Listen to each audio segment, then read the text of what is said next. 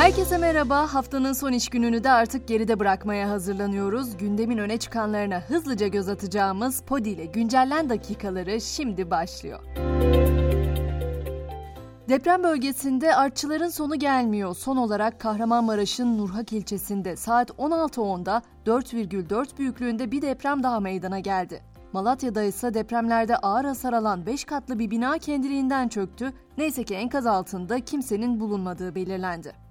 10 gün önce Şanlıurfa'da meydana gelen sel felaketinde ise kaybolan tır şoförü Emin Ergün'ün cansız bedenine ulaşıldı. Sel felaketinde can kaybı böylece 21 oldu. Bu arada AFAD bölge için peş peşe uyarılarda bulunuyor. Yağışların akşam saatleriyle birlikte etkisini artıracağı belirtiliyor.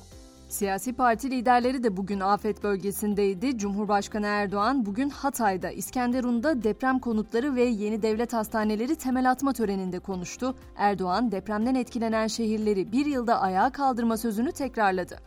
Millet İttifakı liderleri ise bugün Malatya'da ziyarete İstanbul Büyükşehir Belediye Başkanı İmamoğlu ve Ankara Büyükşehir Belediye Başkanı Yavaş da eşlik ediyor.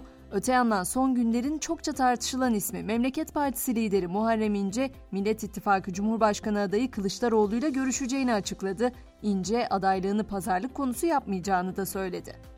Tabi seçim yaklaşırken ittifaklar da yeniden şekilleniyor. Yeniden Refah Partisi Cumhur İttifakı'na katılma kararı aldı. Hüdapar da seçime AK Parti listelerinden gireceklerini açıkladı. Cumhur İttifakı böylece 5 partiye çıktı.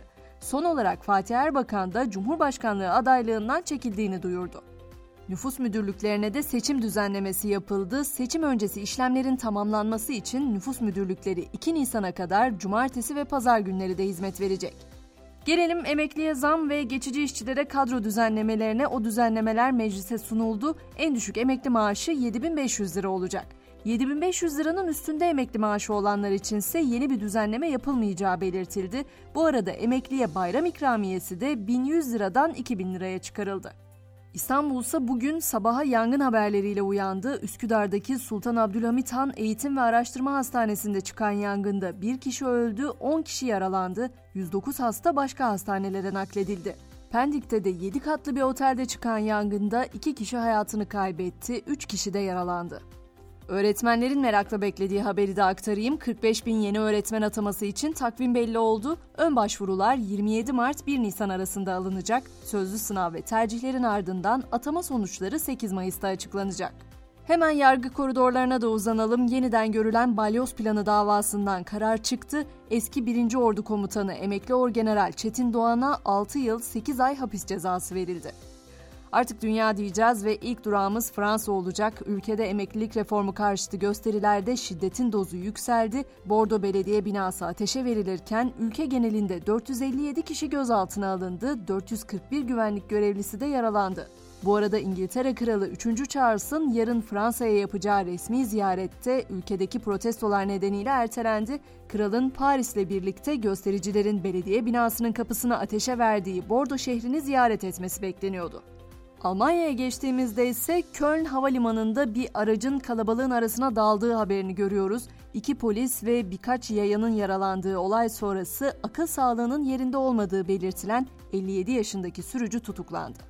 İkinci çocuğuna hamile olan dünyaca ünlü şarkıcı Rihanna'nın başı ise saplantılı hayranıyla dertte. Yıldız ismin Los Angeles'taki evine girmeye çalışan bir hayranının şarkıcıya evlenme teklif etmek istediği belirtildi. Saplantılı hayran polis tarafından tutuklandı. Ve teknoloji dünyasına baktığımızda ise Twitter'ın sahibi Elon Musk, Twitter Blue özelliğinin artık tüm dünyada kullanıma açıldığını duyurdu. Bu iyi haberdi ama onay işaretleri 1 Haziran'dan itibaren ücretli olarak kullanılabilecek. Geçmişte ücretsiz onaylanan hesaplardaki o mavi tikse kaldırılacak.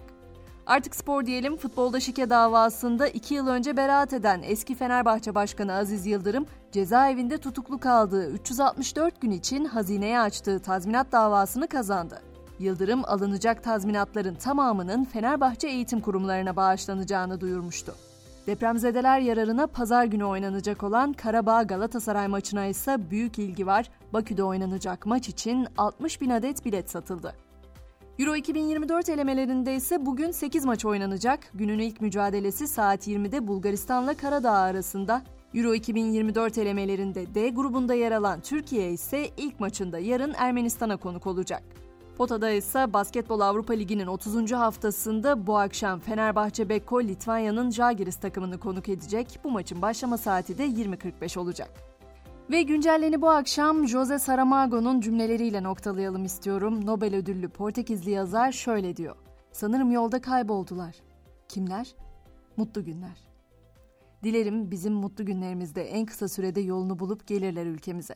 Ben Gizem, pazartesi sabahı yeniden görüşünceye kadar herkese güzel bir hafta sonu diliyorum. Hoşçakalın.